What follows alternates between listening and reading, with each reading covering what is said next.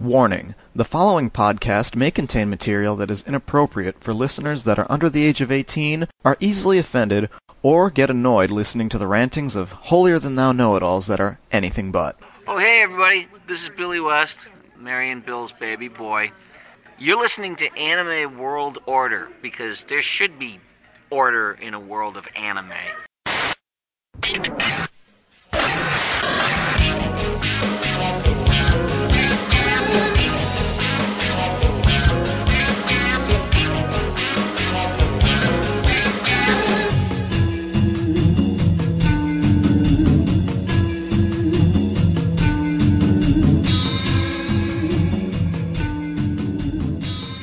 Hey everyone, welcome to the show. I guess this is kind of a weird thing since we're recording this and we still have not released show number 16, but this is show number 17 of Anime World Order. So here we are. I'm Daryl Surratt. I'm Gerald Rathkolb. And I'm Clarissa. So, yeah, if you've never tuned into the show before, each week we generally review anime and read listener emails and do the news. And this week, two out of three ain't bad because, uh, yeah, we're all totally bogged down by finals and the fact that Jacon is this week or whenever this thing comes out. Who knows? Maybe Jacon just passed. But in any case, we all had panels to prepare for that took up the time that we would normally spend doing the podcast. So this week is going to be a little different from our usual weeks and I don't know. Are we at the point where we've had more weeks that are different than our usual weeks than usual weeks? I, I think that I- our I don't usual think weeks are just a state of mind for our usual weeks. I don't think we have a usual week. All right. Well, Well, I don't think way, we've quite so- outnumbered the so um, people know that the Jake regular ones. Google convention in Central Florida. yeah, it's a convention, an anime convention. We're gonna have probably a dedicated episode just to talking about that, and that's gonna be different from our usual episodes too. Last week, we were running kind of long. My con report on MegaCon from back in February got delayed again. But this week, the only real segment we're going to have is that. We're not going to really do any anime review proper. We're just going to read some emails and do some news and then go into that con report. And so, I guess we may as well mention that, as always, our website is www.animeworldorder.com. You can go there, you can read the show notes for our past shows, you can download our previous shows, and you can send us an email at animeworldorder at gmail.com or send us voicemail either by recording an MP3 and emailing that to us or by calling us up at 206 666 4296. That's 206 666 4AWO. And what else do we have to shill that we always forget to shill? Oh, yeah. Frapper map. Oh yeah, that Go to the website, put a pin down on the Frapper map. Need more people there so we can know where you are in the world and all that. Begging for votes. That's the other thing. Oh god. Yeah. to- Month's almost over, so it's kind of pointless because you're just going to have to do it again at the beginning of next month anyway.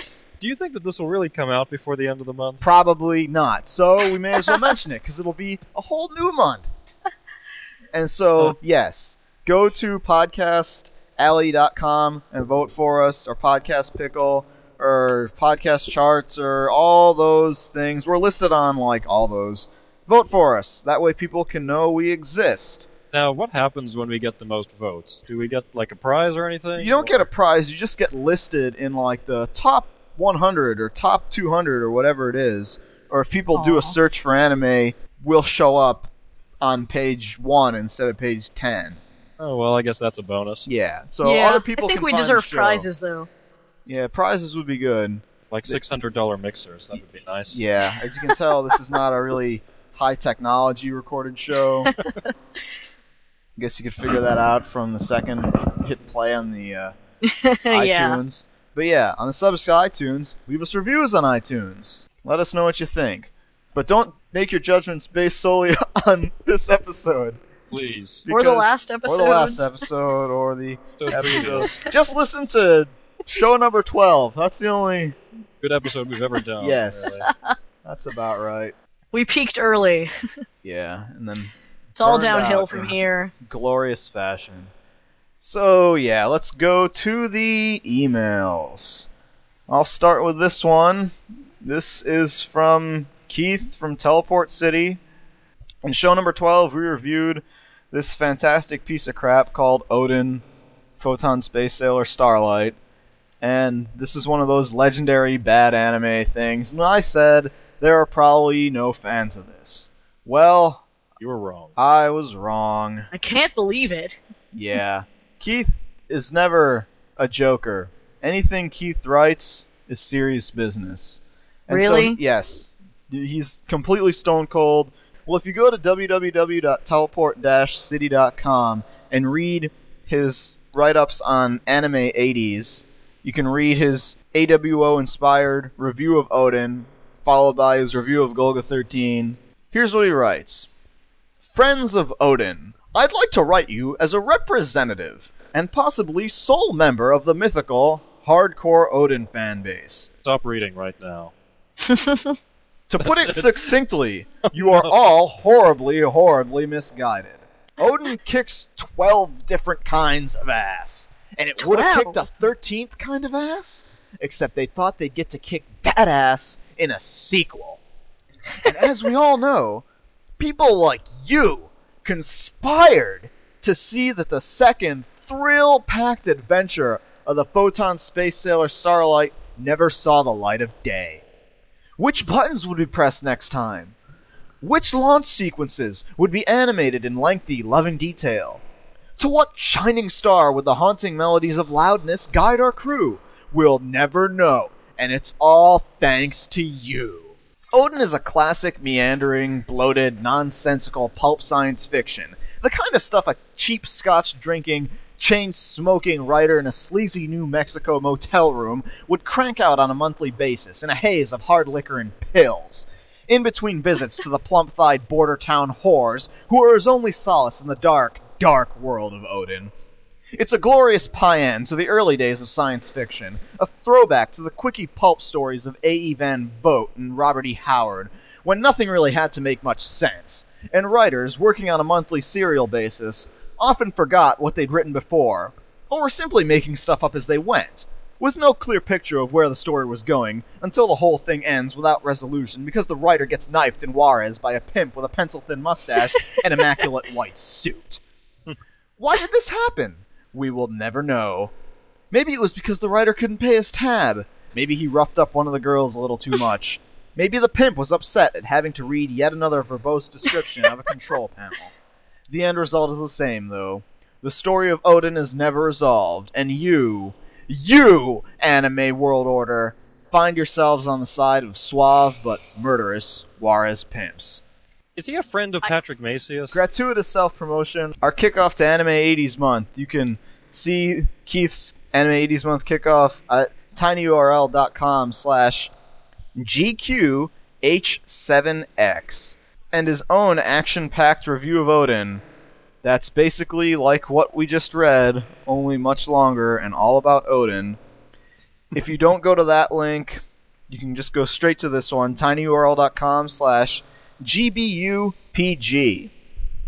So there you go. Thanks, Keith, See- once again. Yeah. I don't know. I mean, I, I guess I can see what he's talking about, but Odin to me didn't really quite capture that pulp feel. I think what he's trying to do is just mm. trick more people into watching Odin. Certain authors like Koike managed to capture that pulp kind of nothing really makes any logical sense, but it's all about just, you know, the ridiculous action sequences and ridiculous sex scenes and it's not about, you know, and and just complete ridiculousness for the sake of entertainment. Um, yeah. well, I don't know. It's a, if it's if it's a gimmick post, it's exceptionally well done. But in either case, I highly recommend you check out Teleport City. So, there's my plug. Let's move on to this next email from Jenna Holder, and her subject is fan from the UK. She writes to the AWO team. Hi, my name is Jenna Holder. I'm 18 and I'm from the UK, the home of fish and chips, pubs, rain, and of course, Grant M. Oh boy. not heard of him, just type into Google and you'll see. He was like the first person to just keep emailing us or posting on Anime Jump saying, "Hey, can I be on the show? Can I be on the show? Can I be on the show?" And I said, "Sure. Here, here's some ad copy of this cool thing called Discipline. Read that. We'll give you first crack at it." He never did it. He had his chance. Mm-hmm. So there, reading porn ad copy, which is such a s- critical staple of the voice actor's salary and Right. living. He can't come through. I mean, you can't be a good voice actor until you can say cockbusting convincingly. Right. I mean, what the fuck, man? She continues. I've been into anime since I was in year seven, which is around about uh, grade 11 or 12 for us uh, Americans, and my passion's growing even more. Anime over here is slowly becoming more and more popular, but not to the level that the USA is on. But you never know. One day we might get there. Hopefully with less fan service shows, though. I love your show, like the stuff about old anime that I've never heard of, and also yaoi's always interesting. I was wondering, what are your opinions on the mangaka team Clamp? I'm kind of Clamp whore, even collecting the magazines that Tokyo Pop are releasing at 20 pounds a go. Good lord. That's like $35, isn't it? Something terrifying, yeah. Also, how do you feel about Fruits Basket? As it's one of my top shows, and I would love to hear your opinion on it. Also, are there any anime that you would recommend to me knowing that I like Fruits Basket? Thank you for reading, and hope to hear back, Jenna Holder. Well, I think I mentioned this on a previous show, Jenna. Just the last show, actually. Yeah, just the last show, but my opinion of Clamp is that they do absolutely phenomenally gorgeous artwork, but writing wise, I don't really think they've got it all together. I just think agree. some of these I- things they just either drag on unnecessarily long. X, I'm looking square at you, and just other things I just think are kind of overly pandering. Since I know they're really big into hentai games and things like that.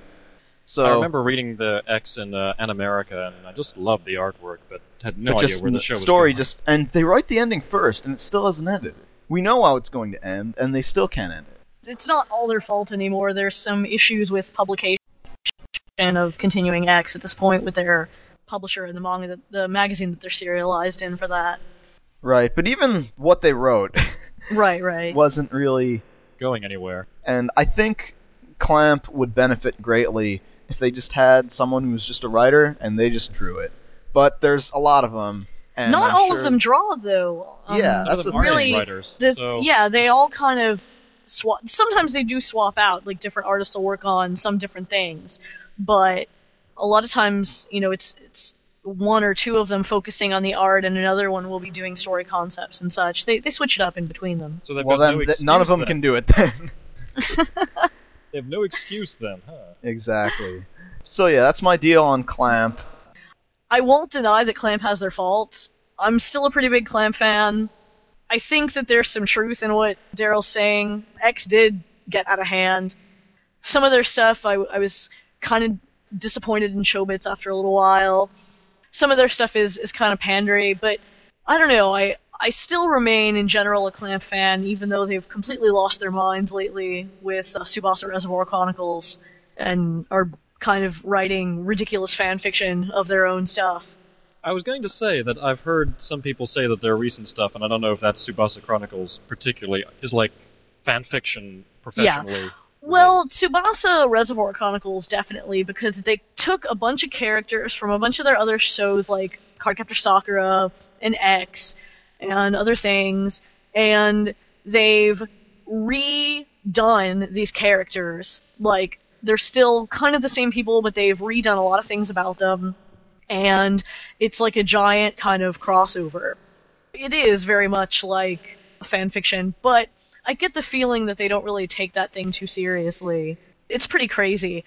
well fans certainly do I should note that the manga for that is, um, from what I read of it, first when it was first coming out, and from what I, I know from other people, the manga for that is better than the horrible, horrible anime that was made of it. Doesn't yeah, don't watch across the the board for clamp i mean there's x and then there's Yeah, well, the X movie was bad because the X movie was like the shonen version of X. It was all about, hey, look, boobs, and hey, look, let's kill people off before we characterize them, and it was kind of a train wreck. It was very attractive, but it was a train wreck. The X TV series was much better, although again, because X isn't over, they chose a different ending, um, different from the one that we've seen in the movie. And Well, those are kind of the only two endings that can happen. It's like, Right, pick right. one ending, Clamp, and go with it in your manga. Yeah, It's like either this guy Um, wins or the other guy wins. part of the thing with X is that there's just so many characters that then there's all those subplots as well to take care of, which I like because I like a lot of those characters. And one of my problems with the movie was that they just introduced these characters and then didn't do anything with these characters' subplots and then just killed them, which I think probably had a lot to do with obvious time constraints. But but yeah, there's that issue of just that there's so many. It's such a big cast. Yeah, enough about You know, X. I'm sick of Yeah, but I it. still really like Cardcaptor Sakura. show for pedophiles. I pedophiles who like to dress up little girls. um, And live in Australia. yeah. and um, Tokyo Babylon, a series that I really enjoy. kind of counts as X. well, yeah, I mean, it, it was the prequel Right. It finished though, To so it, so it can't X. yeah, it did. It did finish. I mean, some of the stuff from it gets continued into X, obviously, because those characters are in X. But Angelic Layer. You know, Angelic doll Layer was another show. one that I was kind of disappointed in it. It Um, did absolutely nothing special. Right. It's just Yeah. there. It's not actively bad. It's not actively good. It's Yeah. a gigantic area in the middle between awesome, terrible, and awesome good. Yeah, I was surprised. It was kind of mediocre for Clamp. I also do have the first issue of those magazines that she's talking about. It's pretty nice. They come with little chess pieces. oh, so Um, that's need to get why it's twenty pounds Yes. sterling. Yeah, it's about twenty dollars here in the U.S. and it's a a magazine and a box, and then it comes with like chess pieces included with it. So they're basically exact duplicates of a, a magazine that was put out in Japan for them. Oh yeah, because Clamp fans won't stand for the changed Anything. artwork Anything. cover or any of that stuff. You have Yeah. to. Totally, Yeah, Viz got kind of burned by that with their release of X. I'm sure that there are Clamp fans that if you know there was one line, like just one sketch of line that was edited out of page 23 of some obscure work that they did, that some Clamp fan will get online and start a petition to change that page. yeah, wouldn't just wouldn't insane. surprise me. terrifying people. So Yeah. anyway, Fruits, Fruits Basket, Basket. big thumbs up, two thumbs up for me. That's a great show. Guys look like girls, so. Oh, shut up! You Guys haven't even look like watched girls it, in kind Gerald. of every shojo show. You haven't even watched it, Gerald. So shut up. So half an episode, the guy looked like a girl. And what does that have to do with anything? He looked like a girl. That's all I can say. Fruits Basket, for those of you who don't know, Shut is up. actually a show that promotes bestiality. Think about it. Think about it. oh, If God. you hug them, they turn into animals. How do they reproduce?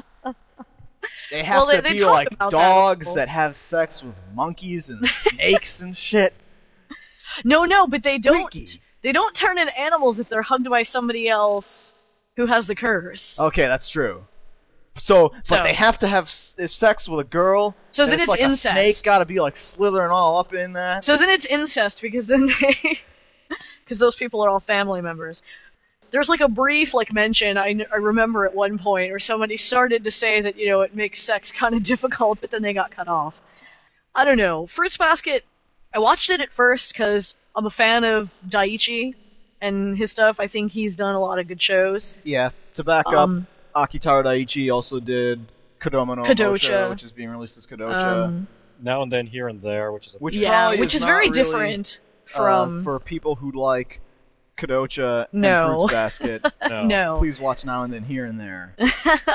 but he also did Jubei-chan. Yeah, and he did um animation on What? Kuromi, Yeah, which is a really good OAV and it's super cheap, so I recommend people check a lot, it out. a lot of high energy, rapid fire joke kind of shows. yeah. And in Fruits Basket, it's like I heard that it was good and I liked Daichi, so I checked it out. I didn't expect to really, really love it as much as I did. Just as a side note, I- there's a petition going around from anim- from Funimation, and they're trying to get enough interest. Another America season? Season, second. Yeah. season. I don't. That's Yeah, because there's lots of manga material that hasn't been animated. Yeah, I, I heard about that.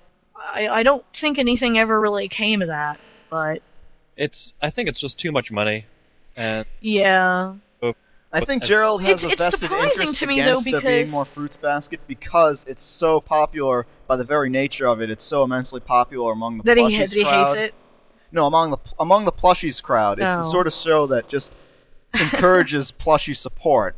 That Hmm. that And might so, be true. th- since those people have to be stopped, Gerald's ideals dictate there can't be any more Fruits Basket because it gives ammunition to the plushy crowd. I, I feel for you. I Mm. understand. yes. I, I am kind of surprised that they haven't done more anime, if only because Fruits Basket, the manga, is so huge It's in such- Japan. and it's so huge It's, here. it's one of the biggest shoujo series in ages. So yeah, I mean, I, I must admit I am kind of surprised that, that they're not putting more money into making more animated stuff of it. They only started. Did the anime do really ago. badly in Japan? Anime was mediocre in Japan. Hmm. It was just there, sort of. I know the anime was very big here, but they only started this a year ago, and I know it can take like three years of planning before Right, they actually right. put a show out. Yeah. I just don't know if like there's I mean I just haven't heard like even any announcements like yeah we're planning a, a new season of Fruits Basket so I think, given the fact I'm hoping that for more. anime industry right now kind of revolves around the success and things in America, I think it's Mm. just a matter of time before we get another season of Fruits Basket. Yeah, that's just I a license to print money at this point. I think it's also a very much in a situation of when the stars will line up and all those voice actors and the director are Mm, free at the same time. right I really do think it's a great show um, the cast is really strong I think that almost every single character in there is li- is interesting if not likable and even if you don't like some of them, there's there's still plenty of really strong people. It has a female lead that I don't hate, which gets major points in my book. If they can do like a female character, and especially a, a fairly feminine female character that's not like some like super, I guess, dykish girl, like, and and still have her be interesting and not have me hate her, it gets a lot of points for me. And Toru, Toru's a great character. Anyway, But, yeah, um, Fruits Basket. Generally, you can't you can't really go wrong with watching Fruits Basket, and it's a really good deal. It's what Yeah. seven episodes a disc. Yeah, it's like six, seven. I think a couple. I at least wish one of the more Three fine. 26 episode shows would be released like. So Almost yeah, They've got some some hope good that extras helps. too. Jenna, let's see. What do we got? Other emails. Well, we've got an email here from Shane Haas, and he's referring to Zipang that we did a couple of episodes ago. And he says, Dear Daryl, Gerald, and Clarissa, after listening to Gerald's review of Zipang, I decided to use BitTorrent for the first time and downloaded the episodes. After watching up to episode 19, I have to say that it is a very excellent show with a much more mature style than anything I've previously watched. The series really heats up, as Gerald predicted, and as a World War II buff, I loved it. It was definitely weird seeing how much pride the characters had in their country, like at the Battle of Midway, when the American planes attacked the Japanese carriers. The show made it seem like it was an infamous moment in Japanese history, and the main character commenting on how disgraceful it was. Anyway, you were commenting on how accepting the Japanese are of Nazism. One of the things most people don't learn is that the treaty between Ger- Germany and Japan is very unusual. Germany was actually helping China at the time, providing them with military advisors, factory construction, and armored tanks. The reason for the alliance between the Nazis and the Empire is that Germany wanted Japan to open up a second front against the Russians, in exchange for technology like jet fighters and atomic planes. While the Japanese never did open up the second front, they did force the Russians to commit a great deal of troops to the area. Even more interesting, Japan was Germany's enemy in World War I, and Japan conquering numerous German territories in the, in the Pacific. Anyways, thanks for telling me about such a great series. Keep up the work, and Gerald, you rock. Sincerely, Shane H. Now, that's interesting because I didn't actually know that the World War II buffs would go for it because I know that sometimes the World War II buffs complain that uh, that guy's work is not detailed enough for to please them. But that's good to know, I suppose. And who is that guy? Kaiji Alright. Kawaguchi. But I know that uh, a lot of the sub fans from uh, Silent Service were very angry because they didn't go into as much enough detail about what submarines could do. Yeah, World War Yeah. II fans Well, are that's generally probably- really hardcore. Like That's they'll- probably like the super crazy gun otaku that it's like, you know, they'll they'll watch a show and it'll be like, well, you know, this gun is popping out shells and it shouldn't, so this entire show sucks because I was the watching- details of this gun are wrong. I was watching. I wasn't watching this by choice. I was actually at a anime uh, meeting, and they were showing um, Gunslinger Girl, and there was actually a guy sitting next to me saying that about this first episode. Where this Yeah, I know. That's gun. why I mentioned it. I, was, I was think that I was same there as well. But think- yeah, some of those people are like super, super hardcore, and yeah, if any tiny detail is off. But yeah, World War II fans are usually like they'll spot out like the slightest inaccuracy in like Band of Brothers Mm. and things like that. It's like, wait a second, you can't just pick up that machine gun and run with it after firing it for that long. It'll melt your hand off or whatever, things like that. Yeah. So to to know that Zipang, despite its rather sci-fi-ish premise, is Has still pleased a uh, World War pleased II one. World War II Yeah. fan is good to know. That's that's points. We this also one have- is a pretty loaded question. Not like loaded in the sense that we'll get mad, but all right, I'll just read it. This one's from Daniel Nutting. He writes, "Hey guys, I love the show. I'm so glad to hear people my age talking about anime. I'm definitely feeling the generation gap between myself and younger fans. So it's a relief to hear a show made by some of us old school otaku. My first I'm not going to read his first question because I answered it in an email. He was asking what's the best anime magazine for my money and I said none of us read the anime magazine so he can't really answer that. But his second question was this. What are your favorite anime songs? My favorites are the ending theme for Record of Lodoss Wars and the opening theme for the first two Tenchi Muyo OAVs. Hmm. All right. Did Um, we answer this or something like this, or did we answer? What We talked about openings? openings. talk about openings. songs. We right. didn't talk about songs. We, we yeah, we talked about like I guess the the entire opening sequence. Though Right. songs often go along with that. I don't know. There's a lot of I s- there's a lot of shows that I like, uh, songs that I like, and I guess I like them a lot because of the show as well. Yeah, of it's kind of hard for me. It's Although the it's tough thing that always kills like- me is when there's bad shows with good music. Oh yeah, those. Yeah. There's a lot of shows like that. Like Yeah. I personally, I'm in the minority on this, but I don't like Escaflowne. But the music to Escaflowne is really good. It is very good, and I agree. I'm, Hmm. Yoko I'm Kanno soundtrack. yeah, Yoko wasn't Kanno it? soundtrack. Yeah. Mm-hmm. That's right. And the opening theme song to that is something people like quite a bit. It's a good song. Yeah. It's a good It song. is.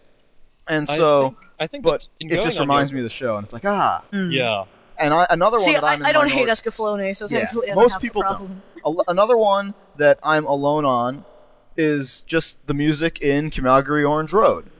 A lot of people like that show who remember it. I never liked that show, but it always had good music, and I'd listen to the music, and it'd remind me of how much I didn't like the show, and it infuriate me, but I'd listen to the music anyway. I really liked some of the music to. Uh, I remember the end theme to Cobra, Space Adventure Cobra.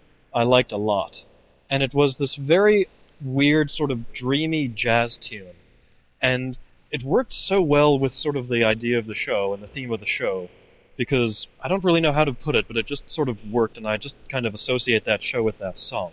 On the subject of Cobra, actually, it's not really on the subject of Cobra, it's tangentially related to Cobra. I always liked the theme song to the North Star, the TV show. And the reason I say it's tangentially related to Cobra is because uh, the artist for Fist of the North Star, Tetsuo Hara, got his start by sending in his artwork, and Buichi Terasawa, the author of Cobra, said, Hey, this guy's got some promise. I'll make him an assistant on something. Mm. Or I'll assign him to be assistant for this guy, or something like that. We are living in the nineties. Yeah, we are. The TV show had the lyrics "We are living in the '90s," but all the MP3s of it, because the CD soundtrack version, since the show came out in the '80s, the lyrics were "We are living in the '80s," and that's the opening theme song, uh, uh, "Tough Boy" for the second Fist of the North Star. Another big Right. one, Space Battle Cruiser Yamato. Yeah. Yeah. I've been told that that's a popular theme song to karaoke if you're a member of the Yakuza. Works. I It's, I guess it's just a song filled with national pride. Yeah, yeah.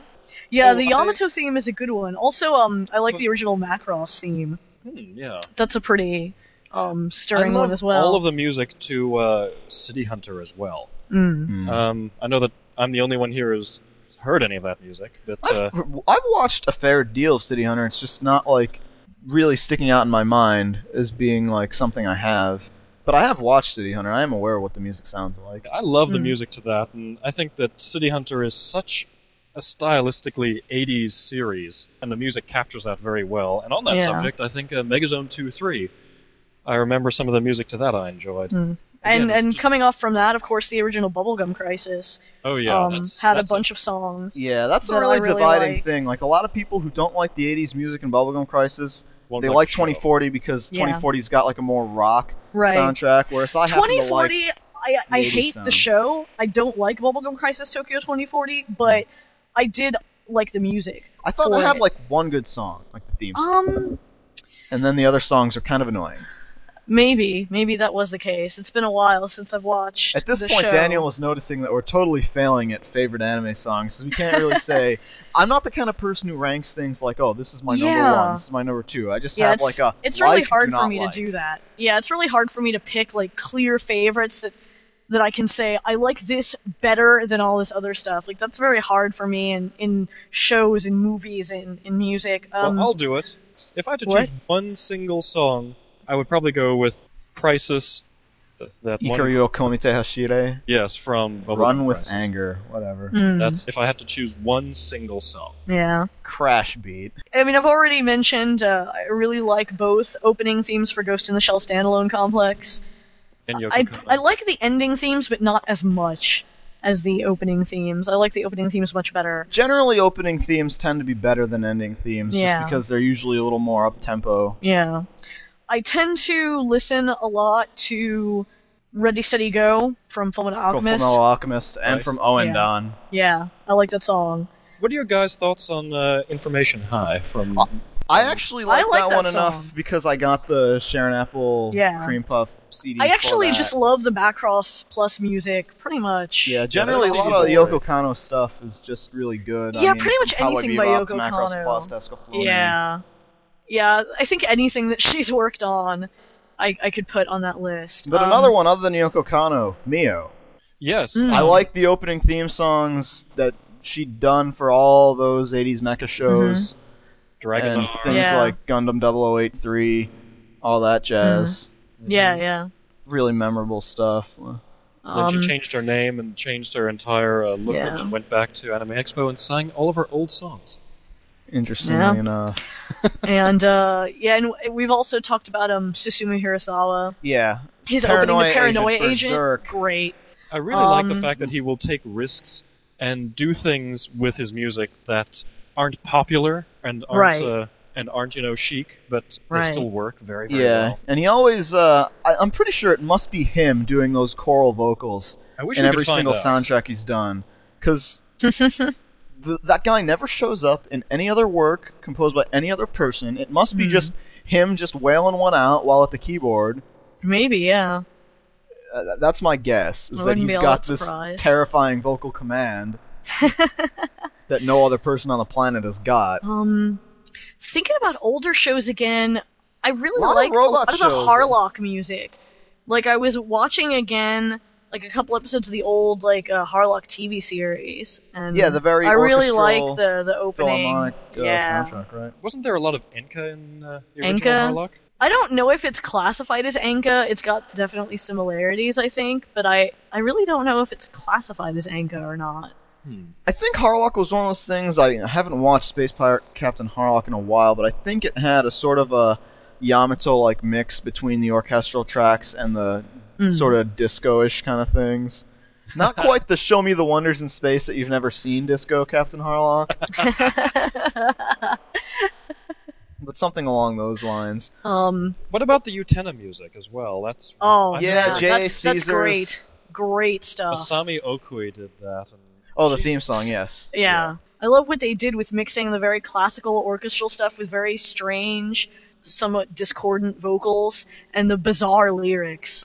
Right. Uh, I get Now, a kick out of that. I'm gonna lose all my credibility to talk about anime music here, but you mentioned Masami Okui. For the life of me, I cannot tell the difference between Masami, ok- Masami Okui's singing voice and Megumi Hayashibara's. Oh, I think just can't very do it. Hmm. What'd you I think they're say, like Gerald? night- I think they're not like night and day. Well, yeah, that's the thing. That's what people keep telling me. is oh, but they're totally different. And whereas you know when each of them has done their version of the Evangelion theme song, or if they do a duet in like Slayers or something like that, I'm like, what? There are two people singing that, or these are two different versions of the same song. And Maybe they sound more similar for some reason when they perform together. I don't know. Because usually they, they sound fairly different to me. But Now, I want to throw out a question to, the ear to for you guys. Hmm. What do you think is the one song that you like from the worst show? Searching for Odin, my love. I don't know. Uh, yeah, I think that's probably up there. Um, I don't know. Have you ever actually listened see. to that in the car? No, I. Yes, I I, know have. people who are fans of Loudness that have never heard of that song, and they're just like, "Oh, this is a terrible song for Loudness to have chosen." Let's see. Not just a show I don't like, but worst show. The worst show that you Um, think has the best song in it, or the best music, or one Let's best thing. I like the um, opening. I like the opening from Love Hina, but I don't know if I could say that's like the worst show. Noir did have a great soundtrack. yeah, it wasn't it's that a great, great of a soundtrack show? that was pretty much Right. never used. There's like four CDs worth of music, yeah. and yet each episode uses about three tracks. yeah. I don't get it. What about the music to Initial D? Yeah, I, I'm no fan of Initial D at all, but I Mm. I do have a good bit of that music. Just because You know, I um I liked the stuff from Initial D, and I was like, oh, cool. I like the Super Eurobeat stuff. But I like downloaded like every Super Eurobeat album ever. 152 albums, wasn't it? No, it's like 166 or something. It's ridiculous. Also, I, I downloaded like Eurobeat Flash and all this other stuff. I've downloaded like almost every Eurobeat album in existence now, I think. So she's got like And- 50 remixes of One Night in Arabia. And it's like that I mean, when I when I heard the stuff from Initial D and that stuff, I liked it. But it's like now that I've downloaded so much of it, it's like almost everyone that comes up out of that package that's not one of the ones I'd already heard from Initial D You just sounds like like. crap. yeah, And so now I have like 20 gigs of Eurobeat that I don't know what to do with. I thought you were gonna say it all sounds the same because a lot of It does all sound the same. Right. A lot of Yeah. people, their main criticism of 2Mix was they keep releasing Mm. songs that sound relatively the yeah. same. I like 2Mix, but yeah, definitely. I'm not, I don't really listen to a whole lot of non-anime like music from people. It's where it's like you know if they get them to do one song, it's not like I get their album and like like the other songs. I just kind of associate the song they did from whatever show as like oh, such and such song. Like Yeah. if TM Revolution does, you know, a bunch of songs for say Gundam, Mm-hmm. and then, you know, his album has things that aren't have nothing to do with anime, I'll usually skip over those tracks because in my mind I'm associating the song with the show, or Mm. even if it's a show like whatever, I have some sort of mental anchor, so to speak. Yeah. I've got a very shallow taste in, in music as well, so I think Clarissa is the only real fan of music beyond anime music. Pretty much. Probably, yeah. I, I mean, I'm not like a, a super music guru or anything, but Only has like 50 us, gigs. definitely. She has to get like a 50 gig iPod because she doesn't have space on anything. you know what's smaller. sad is it's so much more than 50 gigs. See, she actually has that much music. I, all of my music is anime related. Every bit of it. Same here. I just don't listen to music at all because I'm a terrible person. Yeah. Speaking of terrible people, got a question about Crayon Shinchan here. This is from uh, Alfonso Alba, who did uh, that really good Spanish discipline reading. oh yeah, we love we love. Alfonso. He said, he asks, Do you think Crayon Shinchan is even legal to show stateside uncensored? I watched about seven Shinchan movies and 125 or so episodes, most of them dubbed in Spanish. And in one in particular, Shinchan does his butt dance and says something like the ass monster with a gift bag. And then shows him dancing his butt in the air, showing also his nuts tucked out of his boxers, followed by a helicopter like penis attack that ends in, you know, someone grabbing onto his thing, tugging it, and letting it go, which hurts him. I saw that. And you know, of hmm. all the naked Shinchan antics, the ma- most famous one being the elephant trunk impersonation. That's probably the funniest gag he'd ever seen. He said he showed it to some female friends. They laughed their asses off, and he just did it to try to justify himself and not feel like a big pervert for having laughed at it. but he says he hopes fans can watch Shinchan as it is intended to, because if they censor it, probably 50% of the comedic value will be lost. And there's also numerous bath episodes where he's naked all the time, and those would all have to go. Hmm.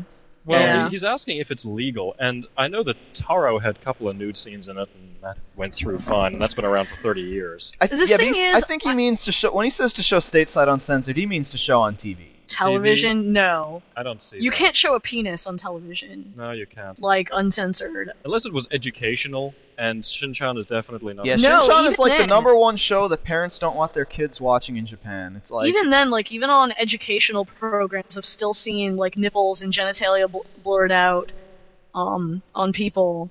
So I don't know.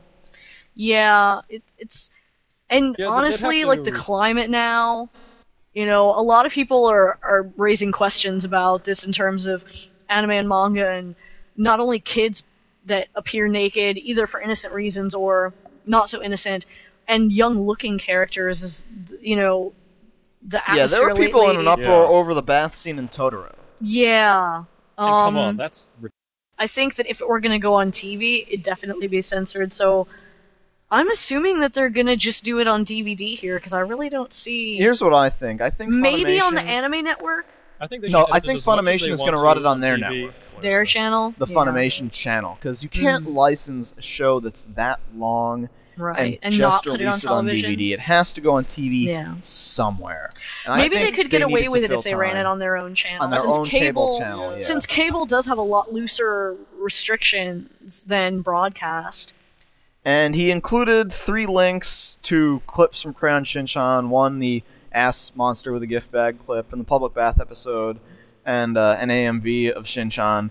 And they're all all up on Spanish. YouTube, but we'll put them in the show notes. Yeah, They're all Spanish dubs too. So. Yeah. But it's not like you really need. I don't think there's the don't. dialogue is anything super complex. Not exactly. And we've got another email by Jason, and he says, Hi, guys and gals. Love the podcast. Keep up the good work. First, I heard in an earlier show that you wondered how much it would cost to dub a show. I have heard from an industry rep that it costs around $10,000 to $15,000 per episode. Now, if I could get some numbers on dubbing hentai, hey, hey, hey. And he, then he asks, How do you feel about slice of life shows like Piano or Koikaze?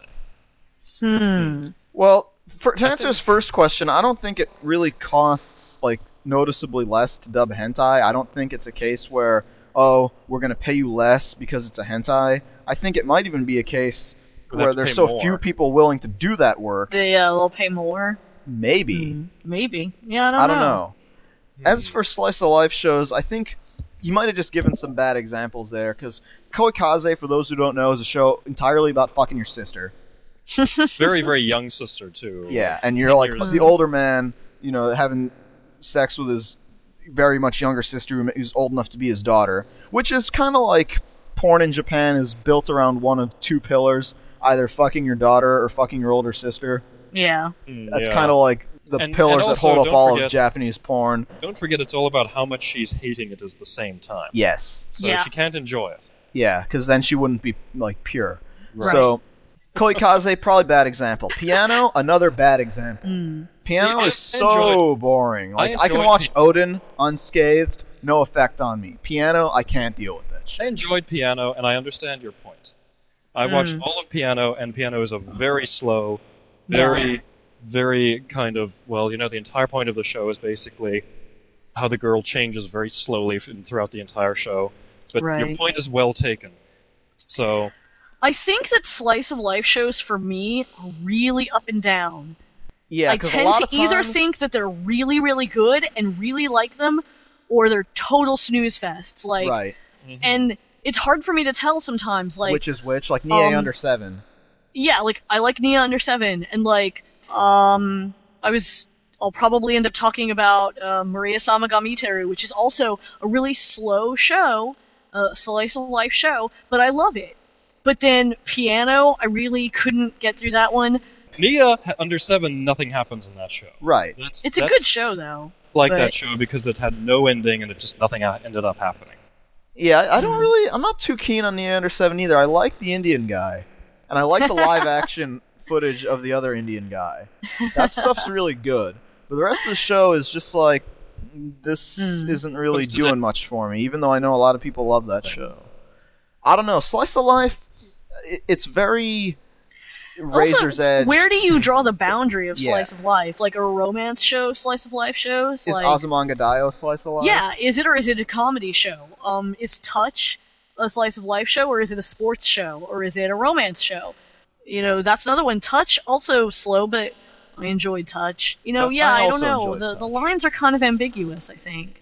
but I just don't know. I don't think I could categorize Azumanga Daioh as slice of life as much. Right, and I think what I'm about to say is like I'm generally for shows that I like, I'm generally more hesitant to call them slice of life shows hmm. because I maybe I just have some sort of negative connotation with slice of life equaling no story development, no anything happening. Hmm. And so Azumanga I don't say is a slice of life. When people say describe what it is, I say it's a comedy. Yeah. So, in other words, you're not really a fan of shows that are very much about character building, or I don't know if it is. Are these shows really about character building? I think that's these kind of what defines slice of life. Like the whole point of slice of life shows, I think, is that it's not really about external plot. It's not about like action or or big external like plot lines. It's all about the characters interacting with each other and developing. right? That's that's. But I don't know, like, it. But and what then if like they Gerald, never like, develop? I don't know. Would you consider like would Onisama A be a slice of life show? No, like no, I love that show, but that, that's, that, that show show is like definitely had a- professional wrestling. is what that show is. schoolgirl professional wrestling. Well, yeah. it, it's like it's written by people who write professional wrestling. Only it's you know all girl dormitory. yeah, Ryoko Ikeda and you know and Dezaki, I think. What about Maison Ikkoku? Maison Ikkoku is I like shonen romance. That's that strikes me as slice of life, just because so little actually. And that brings me to back to what I was saying episode. about, you know, where do you really draw the line? I don't know. It seems like a really ambiguous genre.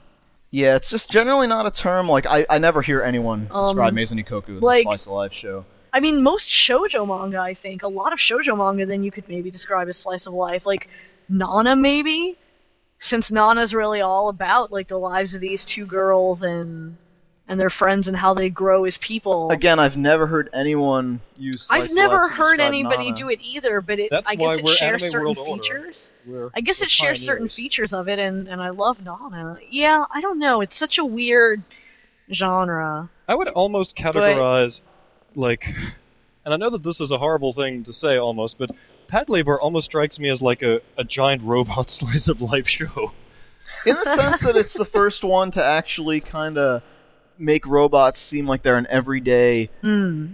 item as opposed to a great tool of military war. And don't get me wrong, Patlabor is not slice of life giant robot. It just Right. it just kind of Yeah. strikes me as that sometimes, since it is all See, about these I- characters. I think that there's a big difficulty that we have talking about Japanese stuff by genre because really in Japan, like it's mostly just split up by what publisher, like what imprint it's published under and who the audience is. Like if it's shojo or if it's ladies or if it's shonen or if it's seinen.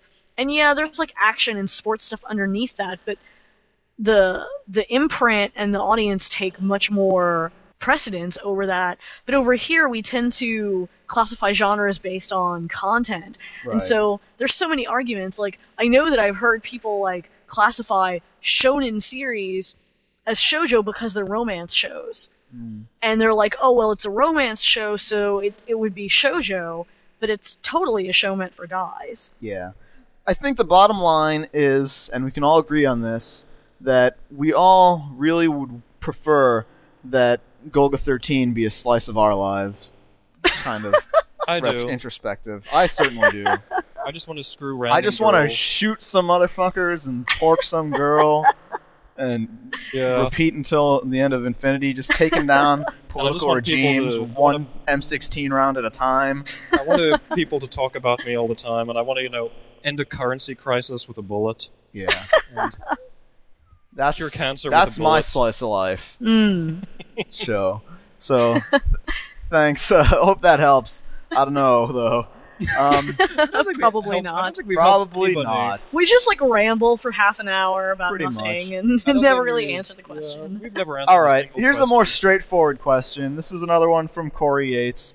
She writes, uh, "Hello." Uh, Oh, uh, she, yeah, she writes, "Hello, Corey. Hello, this is Corey once again. You know the one that wanted to know the similarities between RahXephon and Eva. I was excited when I heard my name coming through the headphones, but I would just like to bring to your attention that I am not a girl. I know my name is kind of spelled weird for a guy that is, and I understand the mistake, so no grudges to you. I would, however, like for you to take two minutes of your time to make a correction, so some guy won't think he can get with me because we both like Evangelion and will stalk me online or something. Cringe. Anyway, thank you for answering my email. I have more to ask of you. Can you please review the AI Love You manga? I love Ken Akamatsu, and I can relate to his inner pervert. One guy, multiple girls, the nakedness, and underscore underscore n. I am contemplating on buying the series, but I really don't want anything that is too close to the manga. But I don't want anything ridiculously out of context from it. Please help me with a choice. I All can right. I can help you. All right, it's what- it's let's- by let's help Ken her out. Akamatsu. Wait, it's by Ken Akamatsu, which means it's horrible. Yes. Yeah. End of That's story. The answer. End of That's- story. the that's the answer. Stop buying things written by this guy because he fucking blows. Even though That- you're. a that's I haven't even read the series. It doesn't matter. I It can doesn't tell you. matter. It's, It's fucking horrible. fanboy wish fulfillment. It's another harem show it's by really Ken pandering and shitty. Really. It's, Yeah, like And with a name Yeah, like that was- AI Love You, I'm sure there's a robot girlfriend involved in that shit somewhere. Yeah, let's see.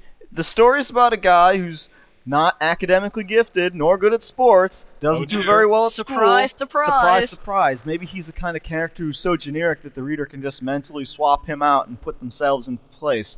Hmm. Has only one thing going for him his ability to program computers. Oh, okay. Oh my, so original. Yep. Created a really uh, elaborate AI, and it's so advanced that he, the conversation with her is indistinguishable from a normal girl. Ooh, I see where this is going. Oh dear. But you know, a freak lightning accident Wait. transfers her to the real world, and she Wait. becomes his girlfriend. a harem manga author would actually know anything about conversations with real girls. these are not real girls. These, These are not real girls. It's an of- artificial intelligence. I know, but they're saying never mind. Well, he They're says it's saying it's indistinguishable from a real girl from his perspective, I guess. Oh, right, right, right. Meaning that they're incredibly, you know, Yeah, you know what I was mentioning about, you know, hating girls from shoujo series? Yeah, harem shows, totally worst of all. Mm-hmm. Yeah, so this is basically yet another of a billion shows of a guy surrounded by a bunch of women whom he does not have sex with, all of whom idolize him for being completely ordinary and having nothing special about him Yeah. whatsoever. I think the thing that I really don't understand about these series is why aren't they just porn? Right, Like, that's my could- main it's like, objection to it. if it's the like it's guy all is gonna have- no payoff. Yeah, if the guy is gonna have all these girls all over him for no good reason, because the guy's always a pathetic loser who doesn't deserve to have girls all over him.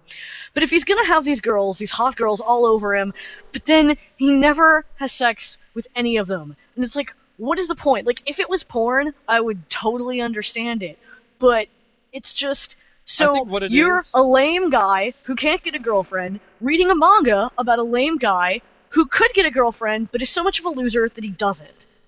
I, I think it might have What? something to do with that. That you know, if it had sex in it, then the it main wouldn't be characters pure. It would- wouldn't be about the purity of our feelings. Yeah, maybe, screw that. or maybe maybe it's something stupid like Screw well, you know, somebody. maybe the maybe the you know readers don't want to feel like a, a pervert outright. They want to feel like a s- secretive pervert. Well, whatever. Something like that. I don't know. Oh, How Well, many like, yeah, those times can a hentai guy games, accidentally like- fall on somebody's boob and get punched into orbit? Yeah, like those hentai Wow, that's a games where funny it's joke. like, oh, they they Never put seen in that a a quote unquote story that supposedly you can like play through your deep romantic feelings from the girl, but they all s- they're all exactly the same, and they're all the same horrible writing, and they're all really badly written relationships. And Not according to Clamp. Clamp Clamp lives on those hentai. Games. haven't we already established that Clamp that they're all insane? Yeah. So Have any of you guys been watching Fate Stay Night? I didn't bother to watch it just No. because it's like it's a porn game where they took all the sex out and left just the story. Yeah. I, let me ask you, listeners, how many porn movies have you seen where you've said, you know what, this would be a phenomenal story if if they took out all the, the dickings or, or, or the dikings, depending on whatever it is you're watching, Believe it or not, Yeah. I've actually I'd- watched I'd a watch porno like this. that. I have watched a porno like that. where you'd say you'd watch this without the is it Urotsukidoji? Um, it's by the same guy. He did one called Demon Warrior Koji, which the porn was horrible, the sex was Hmm. lousy, the story was really interesting. And that was really that's like the only thing. Well, then I think that comes mind. fails at its intended purpose. Then. It does. It totally does fail. I would agree. It's it's a bad porn. Yeah. That's a whole other topic. We're talking about how shitty Ken Akamatsu is. Right. yeah. And, you know, I don't know, all his stuff just infuriates me that there's this much popularity to it. It's like, are people who are manga and anime fans really that shallow? I mean, we like to put on all these airs of, you know, haughtiness and anime world order. Yeah, we're all about, you know, the art form, or the lack thereof, but I, I don't know, it's just like, God, have some standards, people. Mm-hmm. It's I mean, like don't Hina, go from Love. Hina to Negima, which people swear up and down has like this phenomenal God. story once it hits like volume ten or something ridiculous Mm. like that. And then Mao Chan or this AI love He just you. did the he just did the character designs for that. so- Okay, yeah. Yeah, Ma- I was about to say Mao Chan is is not really that bad. So I mean, it's it's Mao Chan still very makes- silly. It's complete fluff. Okay, Mao Chan Mao makes fun of Shan. it, so- Mao Chan is like an animated Twinkie. All right, it's totally about being really cute and adorable and not really any substance. But But I agree that his other works like uh, like Negima and all that crap. yeah, I mean, it does infuriate me with Love Hina because that show it was such a horrible, crappy show, and it sold so Right, and it proves Yeah. that it's like, Oh. oh, well, all you need to take money from these rubes is to just have some kind of nice character designs, some right. pretty catchy music or whatever. Yeah, I think- every episode. Yeah, that Oh really my God. infuriates me about harem shows. It's like I'm not necessarily opposed to the underlying concept of a harem show, and it's like I can like series like that, but if they actually put some effort into writing the relationships and they actually like really cared about that beyond the fan service and they did something different that wasn't just the exact same show basically over and over and over again And maybe I would like it and maybe it would actually be worth watching but And the only it's way just that the that can same happen- thing The only way that can happen is if they make it one girl and one guy, and then it's not a harem show. Right, and Mm. because I mean, well I don't know I'm not inherently opposed to love triangles or other configurations it's just Okay, love triangles kind of got infuriating in the '80s. Yeah, yeah yeah oh they can certainly be handled very badly but All right, so Okay, that's probably letters for this week. how the hell do we end up on these topics we're bad people. We have nothing else to do in our lives. nothing but else talk to about do but think anime. about bad things. Hour and 15 13. minutes later. This was going to be a short episode. Yeah, this is our short episode. It's still folks. going to be because we don't have all these other segments like we usually do on top of it. Yeah, I guess. All right, so Are we doing any news? Yeah, we are doing news. We got to Okay. do some news. Let's news. working to restore power.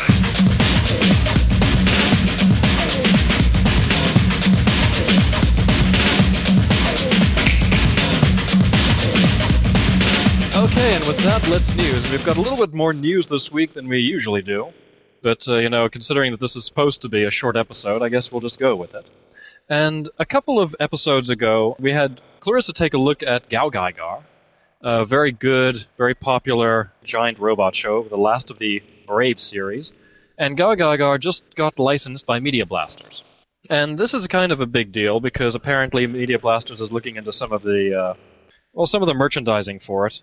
And while it's pretty much impossible that we're going to get like the Gao Gaigar uh, toys because those are tied up in, in a bunch of other companies, we may get some things like, you know, soundtracks and art books and all that. But uh, keep an eye out for this because Gao Gaigar is a really good giant robot show. Probably one of the best uh, recent ones in a while. Yeah, although I have to mention, since I mentioned it in show number three when we reviewed Gao Gaigar, it's my opinion that the first 20 or so, 25 episodes of Gao Gaigar are just pretty average robot show fare, and then it becomes phenomenal at that point. So, now, I was I don't thinking know about they're this. Release that thing.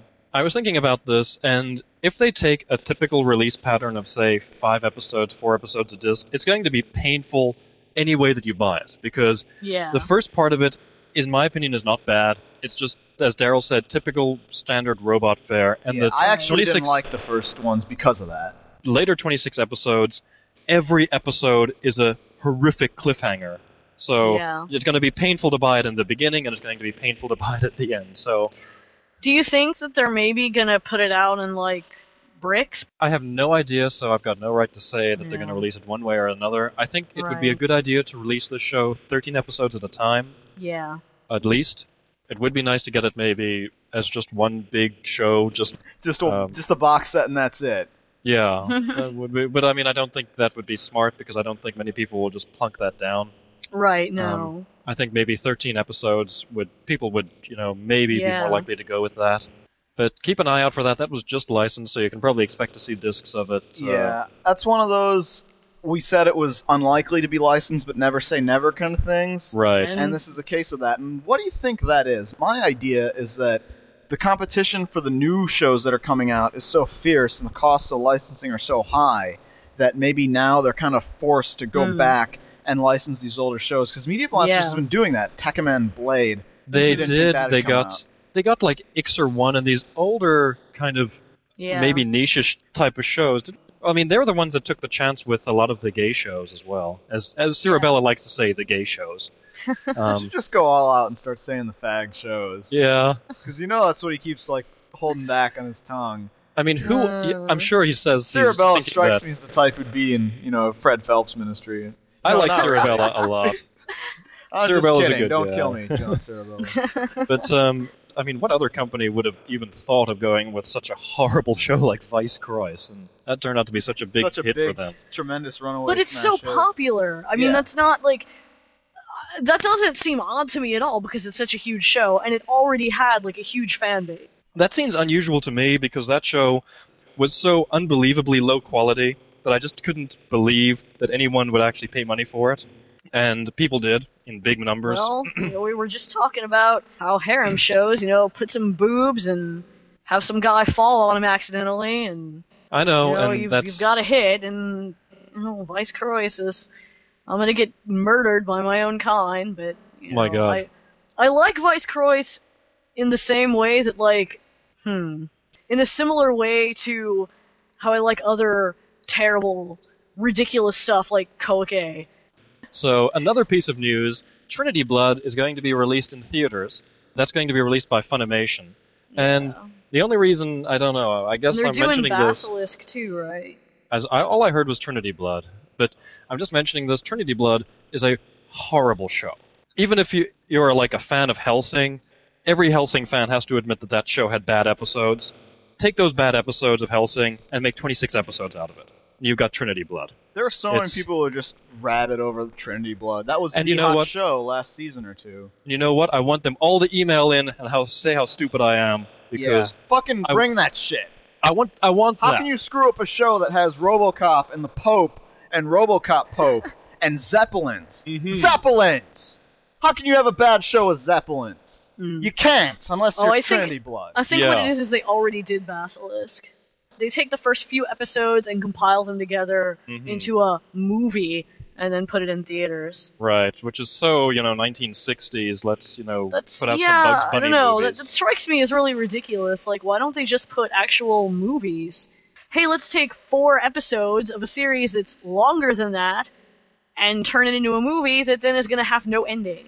yeah, yeah, you I think know. they do it with like short OAVs things. Like yeah, it would make sense if it was something like Read or Die getting released in the theater. Right. and that I would would be totally very go to see that. But, But yeah, Trinity um, Blood is being released. Don't go see it. It's yeah, such, we were it's such talking about shows that are just artwork and no story and nothing cool. Yeah, that's Trinity Blood. I mean, and it's the very worst type. It's and it could have been cool, and it just pandery wasn't crap. because it's a Gonzo show. yeah, And pe- I know people like the manga because they're you know frilly goth, you know Ren Fair fags. I don't know what the hell, but it's just uh, it could have been good of in the a- sense of like mindless action, and it was not. this is more of a you know it's a good idea if it's applied to the right show. That's why it's in the news. She had a monocle, monocles, and they still couldn't get entertainment. What the hell? The Pope was like 12 years old. Monaco. What is up with that?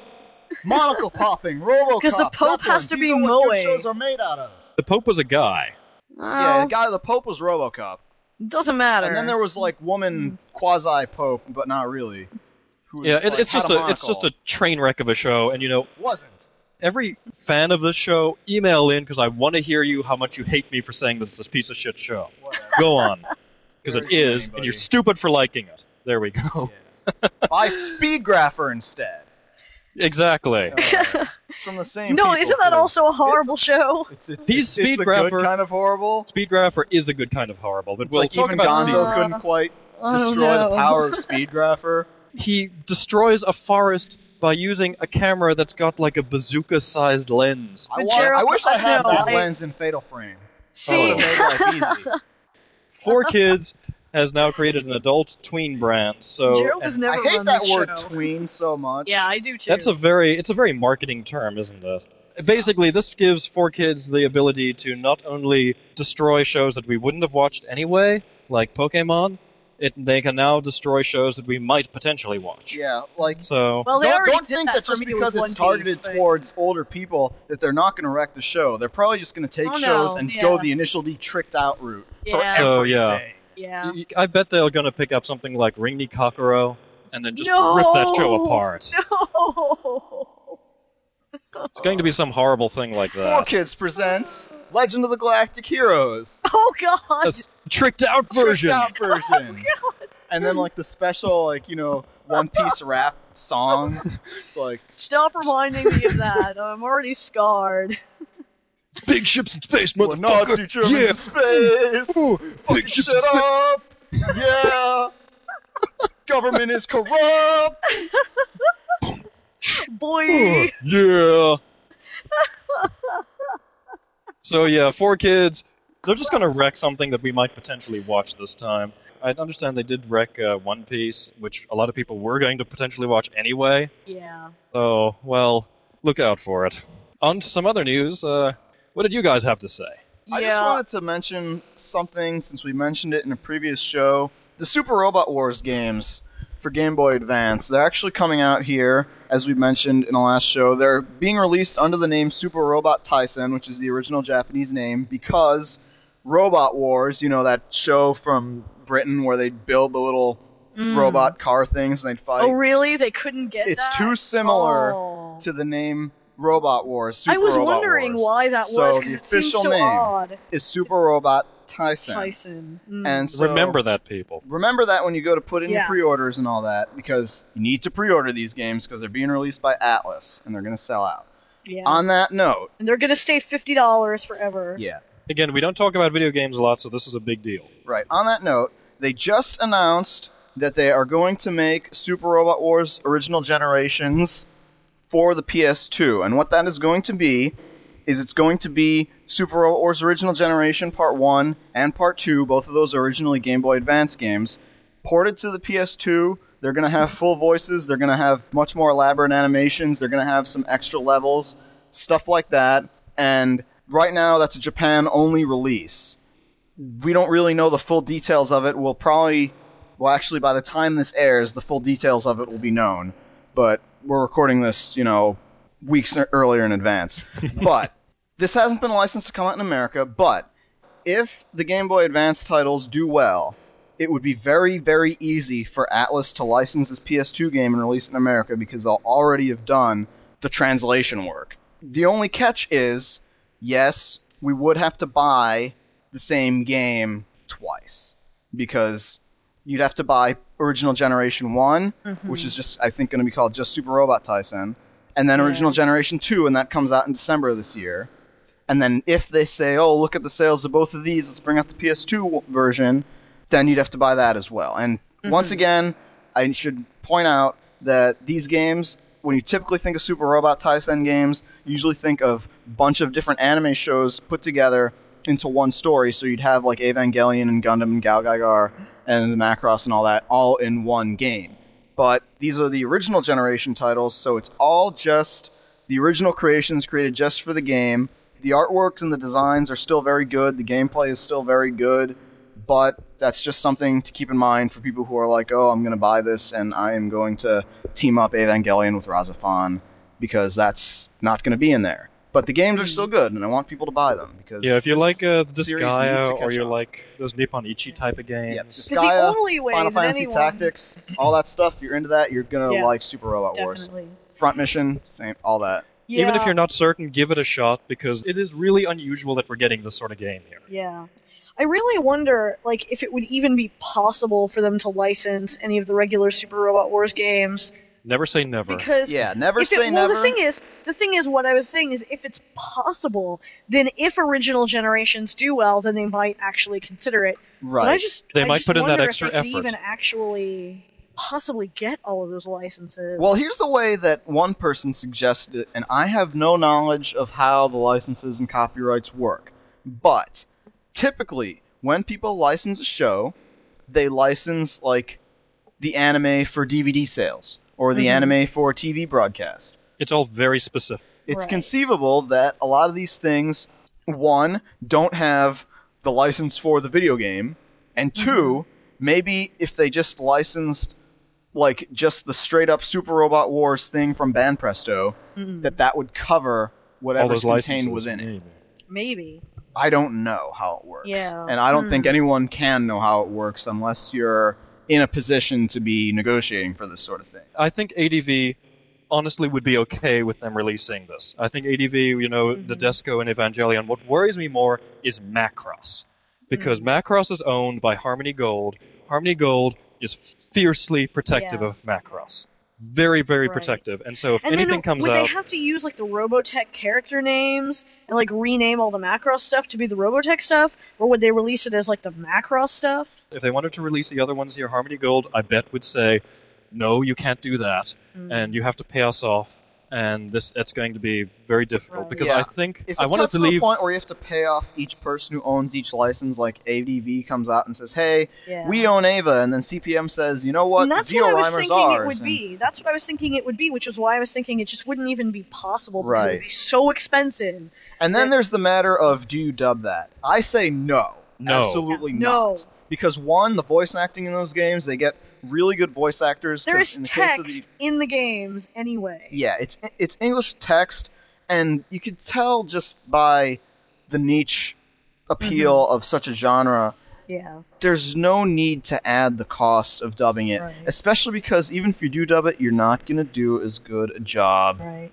and I mean, they get the Of course, then original again, I'm actors from the biased. I- show. Yeah. Yeah. And of course, even- again, I'm even for Oh, the sorry. original generation characters, even the people they cast for that Mm-hmm. are people who will do a better job yeah. than the whoever a Right. small company like Atlus could Mm-hmm. get. Even though for Trauma Center they got like Spike Spencer and Wendy Lee because there's like two spoken lines of dialogue in Trauma Center. I do kind of wish that, that more video games would, if not like not dub the game, at least like leave the Japanese language track on there, Yeah. which they just don't seem to do very much. And Yeah, and I don't get it because eh, a lot of times if you look on the disc, it can't be that they couldn't fit it on the disc. Yeah. I, I don't believe that. I mean the capacity for it at all. DVDs is huge. So with PS3 and these other ones, you know, with PS3, if it's using those Blu-ray discs, Blu-ray there's no more man. excuse. I guess back to our major point. Yeah. Do buy these games. We might really get that PS2 game. Yeah. And, you know, maybe some way, somehow, some way in hell, we might be able can- to get one of those other games. Maybe one day we can play the other Super Robot Wars games without having to print out 300 pages of menu Of translations, menu walk translations and, and story story summaries, and having to look back and forth between the TV and the pages. And Right. so Maybe. yeah, other news. Yeah. Um, I have a quick update. The big news lately in terms of BL has been Biblos, the, the giant of the BL publishing industry, going for something like 18 years, is filed for bankruptcy and they've shut down. That it looks like Animate may be just taking all of the Biblos stuff, um, moving over pretty much everything, poss- probably intact. I'm not sure if that includes anthologies, if they're going to continue to publish all the anthologies, but so it looks like a lot of the Biblos publications, if not all of them, may commence again in a couple months once it all gets finalized. And Animate is a really big company. They do a lot of anime stuff, a lot of character goods. Maybe we'll come out of this with more BL anime and more BL character goods, which would be a really good thing. Um, Animate, I believe, does have a sub-label already for BL. I, I don't know if they're going to integrate that in with the new label that they're going to create for the Biblos stuff. Looks like we've got good news on that front, even though it started out so crappy. I guess that's all the news that we have this week, and on uh, with the truth.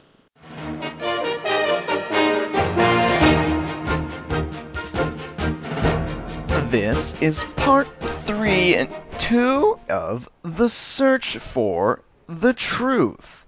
Please refer to show number 10 and show number 11 of Anime World Order for the first and second part of this ongoing series. But what is the truth? The truth refers to that which I, Daryl Surratt, have thus far failed to understand. The anime fans of today have little in common with myself, and I'm not just talking about the shows we watch. So, what is the prevailing attitude of the modern anime convention attendee for whom the events at conventions are geared towards? What drives their behavior? Am I among the last of a dying breed of fan, doomed to extinction? Is everyone else right? And am I the one who is wrong? Well, of course not. But these are the questions to which I am seeking answers for, and though they may not know it, the average convention attendee knows much that I do not. For this edition of the Search for the Truth, I went to MegaCon in Orlando, Florida. MegaCon is actually a science fiction convention, but many anime cosplayers show up as well. I immediately discovered my job wouldn't be easy anymore. You're Daryl Surratt. Yeah, I am. I'm gonna shake your hand because you're the fucking man, bro. So, gotta describe what you're dressed as. Black Kakashi. How about, Black version. Okay, how about you? Captain Shanks from One Piece. What have you been up to all weekend here? Drinking. Drinking. This is my first MegaCon. I've been here for past four years. How does this one compare so far? And there's not a lot to do, honestly. What should there be to do here? Maybe some more gaming, maybe some more panels, just random activities to do, I guess. What would you describe this convention as opposed to like other conventions? There's not much that's being pointed out. It's like I will walk by a room, there's something going on in there. There's no sign that says what's going on. If I don't have a program, I don't know what's going on. When they had AFO, at least when they were having their stuff going on, there's a big ass sign that says, "All right, this is what's going on in here." Do you feel like you're getting your twenty dollars badge admission worth, or what? Well, Who, I- who actually bought a badge? yeah, that's pretty much it. Cause Yeah. uh, I didn't. yeah. Would you say you can get the full MegaCon experience without paying for the badge, or Uh, no, what? not in the Pretty much. It's mostly just standing around. You're getting into a discussion with Vincent Valentine. Oh yeah, he Number was a asking a question about the uh, costume contest, but um, Are you in that? Nah. Why not? Just never got around to actually like making an entry. This is your entry. Well, the thing is, it's not to the completion that I want it to be. I want to add some bandages and actually go ahead and get one of those Sharingan contact lenses. I see. And you, you have to actually cut your arm off, correct? Pretty much, yeah. When are you doing that? Maybe on AFO. As you may have guessed from that excerpt, MegaCon is a professionally run convention, not a fan run one. This allowed me even more time than usual to seek out heralds of the truth, like these people. I'm dressed as Rosette Christopher from Chrono Crusade. And something in your hand. Oh, you just dropped it. What is it? It's a hug me sign. Wait, there's something on the other side of it too. Blunt me. What's that mean?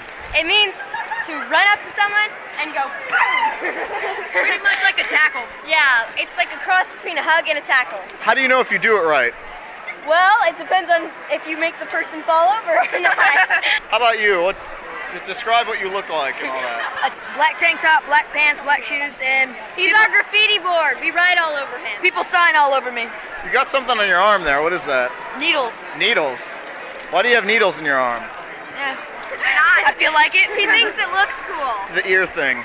Oh. Tell us about it. Yeah. Well, I couldn't find nobody to go as, so I just threw this on. So would you say that the, the cat ears thing, that's like the thing to wear if you can't decide what you should wear? Pretty much, yeah. Okay. How about you? I noticed you've got something interesting as well. I'm a Mad Hatter girl, like a fan girl. I have like a top hat and I have a Princess Ai shirt and I have this Saiyuki pillow with me. And you got a pin. What's the deal with that? It says I'm the cat girl your mother warned you about. Are you a cat girl? Well, not exactly. Tell us about your head. Your, My head, well, first of all, I have this bunny hat, uh, fruits basket, and then I have a top hat on the okay. on, on top of it. And how about you? Tell us about your deal. I'm kind of like being my own character, and her name is Kanikyo, and she's a lycan. A lycan. What's a lycan? It's kind of like a werewolf that can change at will. Can you change into a werewolf for us? Only if you want me to. We. I think the internet wants to see it. Roar. Oh, that's, hey, I can roll better than that, and I'm a nun. that's pretty quick. So yeah, how often do you guys go to MegaCon? Is it your first MegaCon? Do you come here every year? my first. This is my first. This is my first. My first. How are you liking it so far? It's awesome. Everybody loves a hug. Is that what you've pretty much been doing? S- Yeah. Getting hugs from people? Well, the first time we walked all the way through there, and then we fell for it, so we hugged everybody. Did you get anything in there, like purchases? Yeah. What'd you get? Let's see it. I got Or- this Saiyuki pillow. Oh, so you got it at the con. Yeah, and I got some posters and um, a plushie and a scroll. All you guys look like you're into anime. We are. What anime? Fruits Basket. Fruits Frog Basket. Crusade. Saiyuki. Any anime that's cool. How about manga? You guys read all that? Yeah. Yeah. Name some manga you guys are into. Bleach. Chobits. Chobits. Yumeno Orion. By the sword. Murapuri. Fumuno Sagashite. And wait, we, we're joined by someone else. Are you Captain Morgan? No. What are you? Describe what you're dressed as. I'm the vampire Alucard from Hellsing. Are you sure he's not Captain Morgan? It might be Captain Morgan. Notice you've got horns on your head. Those are just there for decoration. Does he actually have horns? No. What inspires people that are too ashamed to admit they're actually dressed as Bridget to spend the entire day at a convention running around screaming at everyone for hugs? My realist mindset says because they're desperate for attention. But this was a pack of roughly seven. Their solicitation law violation counts alone were too high for my unilluminated mind to even fathom. But what was even more mind boggling was this man. Describe what you're wearing. Uh, Dragon Ball uh, GT T-shirt, tank top. The headband. What's Nar- that all about? Naruto headband. Naruto headband. I noticed you got some interesting tattoos. Tell us about them. Got uh, tattoo of Super Saiyan Trunks, Gohan, Goku, Gotenks, and Broly. You got one on your leg and one on your chest as well. One on the chest is my uh, submarine dolphin. And the leg one? Is Super Saiyan 3 Broly. I guess you're pretty uh, hardcore into Dragon Ball Z then, huh? Yep. Which one's your favorite? Trunks. Trunks your favorite character? Yep. Did you watch what Yeah, all three different forms of it. Do you watch other anime? Yeah. Other than Naruto and stuff like that? Like which ones? Full Metal Alchemist. So many of them. Plus Yeah. old school cartoons. Thundercats, He-Man, G.I. Joe, Transformers. Come to MegaCon like every year? Or- Started last year, come this year. If I'm not out at sea, I'll be here next year as Trunks. Okay. Do you go to like anime conventions and stuff as well? Or Haven't been to an anime convention yet. is there any event you're looking forward to seeing this weekend at MegaCon or is this uh, it? I was looking forward to the costume contest, but the line for that is just Ridiculously Yeah. long, huh? Did you actually buy anything? yeah. What'd you get? Yeah. Picked up a Astonishing X-Men Colossus mini statue, a couple comics, Naruto headband, What comics do you read? X-Men, Ultimate X-Men, all the Ultimate comics, All-Star Batman, Superman, Supergirl, Batman, Superman.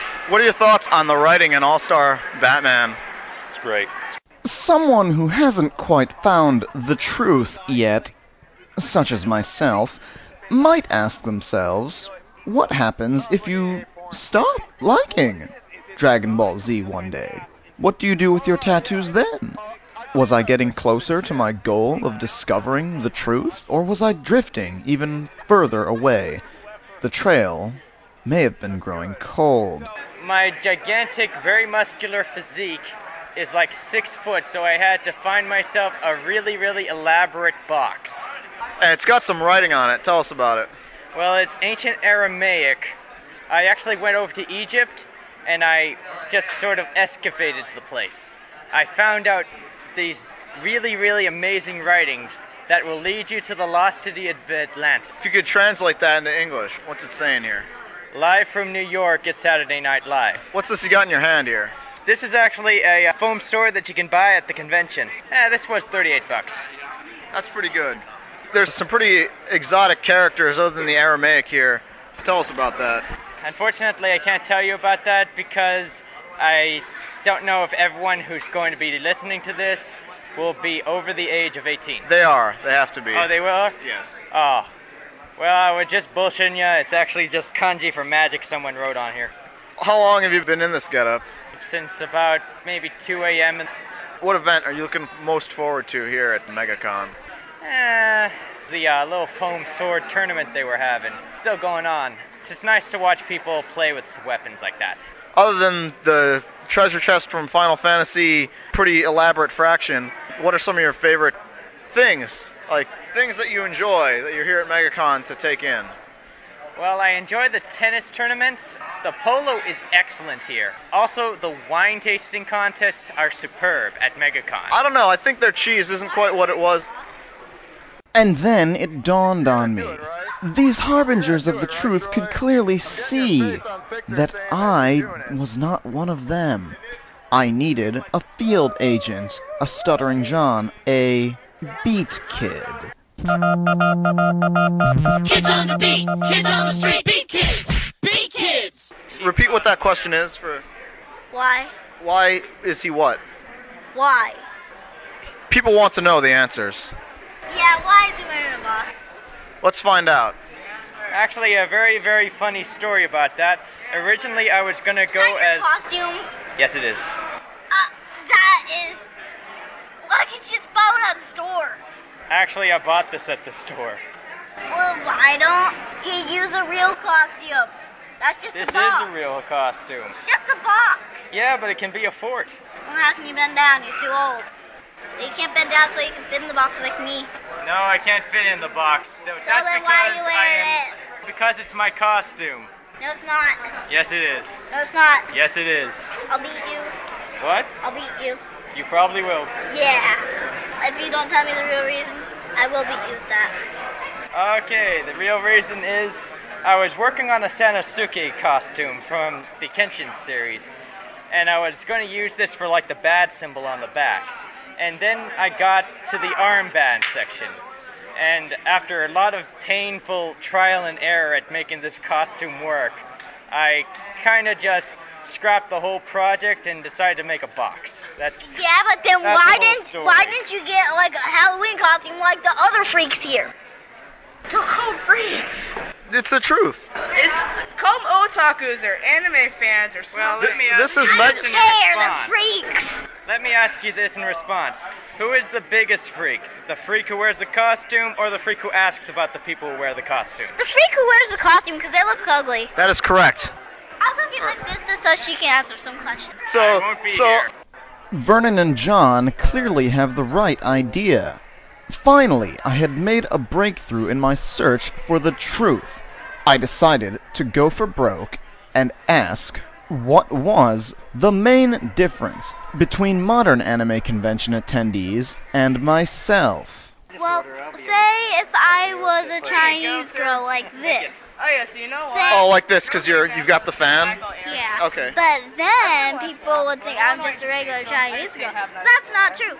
Because people are freaks. Freak, freak, freak. That's true. That's very very true. Because can't wait till Halloween. They just wear their costumes here. And then you know what? Even some freaks don't even wear shirts here. Why do you think they do that? Because the freaks. I know this is probably like. That's a good enough reason. Well, that settles it, folks. I was right all along. Join us next time when I interview all the freaks at Jacon. Daryl Surratt, AWO News, Orlando. So yeah, that brings us to the end of this theoretically shorter episode of Anime World Order. You can, I don't know, was it really shorter? Probably not. Probably not. Probably twice as long as our regular episode. Yeah. Most we likely. failed. Yeah, we tend to fail a lot. If you want to see Yeah. all of our failures, go to our website, animeworldorder.com. You know, let Email us know us what so you you can- think about how much of failures we are. Yeah, tell us how badly we failed. Yeah. by sending us email. Once again, that email address is animeworldorder at gmail.com. And the voicemail is 206 666 4296. That's 206 666 4AWO. So next week, we'll probably have a Jacon convention report since we're all going to be there and we can all talk about how the con went. But I don't know if that'll be just one segment or if it'll take the whole show or what, because we don't know what's going to happen. I have high hopes, though, that we can spend a whole episode talking about Jacon. We can spend an entire episode talking about our favorite opening themes to anime, so I think we can stretch it out to an entire episode. Yeah. Question is whether or not anyone will care, but I don't. No think one we cares about anything Yeah, I don't think we ever anyway. consider that on any of these segments that we do, or any of these episodes that we release. We never stop and ask ourselves, "Hmm, does anyone else want to listen to this?" It's always just, "Yeah, we're doing this because we feel like doing it," and that's pretty much done well for us so far, and we'll continue to do so. So yeah, see you guys around. In the meantime, I guess listen to older shows or send us emails and stuff like that. All right. More discipline readings. Yeah. And disciplines, yeah. That's true. I keep Speaking forgetting of about the discipline readings. We actually have a treat for you this week because last week Jeff Teterick, aka Rich Lather, called in and left a voice message. Now, I had mentioned last week that Jeff Teterick was a really old school AMV creator, but what I didn't mention was that he has a time machine. Mm-hmm. And he has conducted interviews with Osamu Tezuka from Beyond the Grave.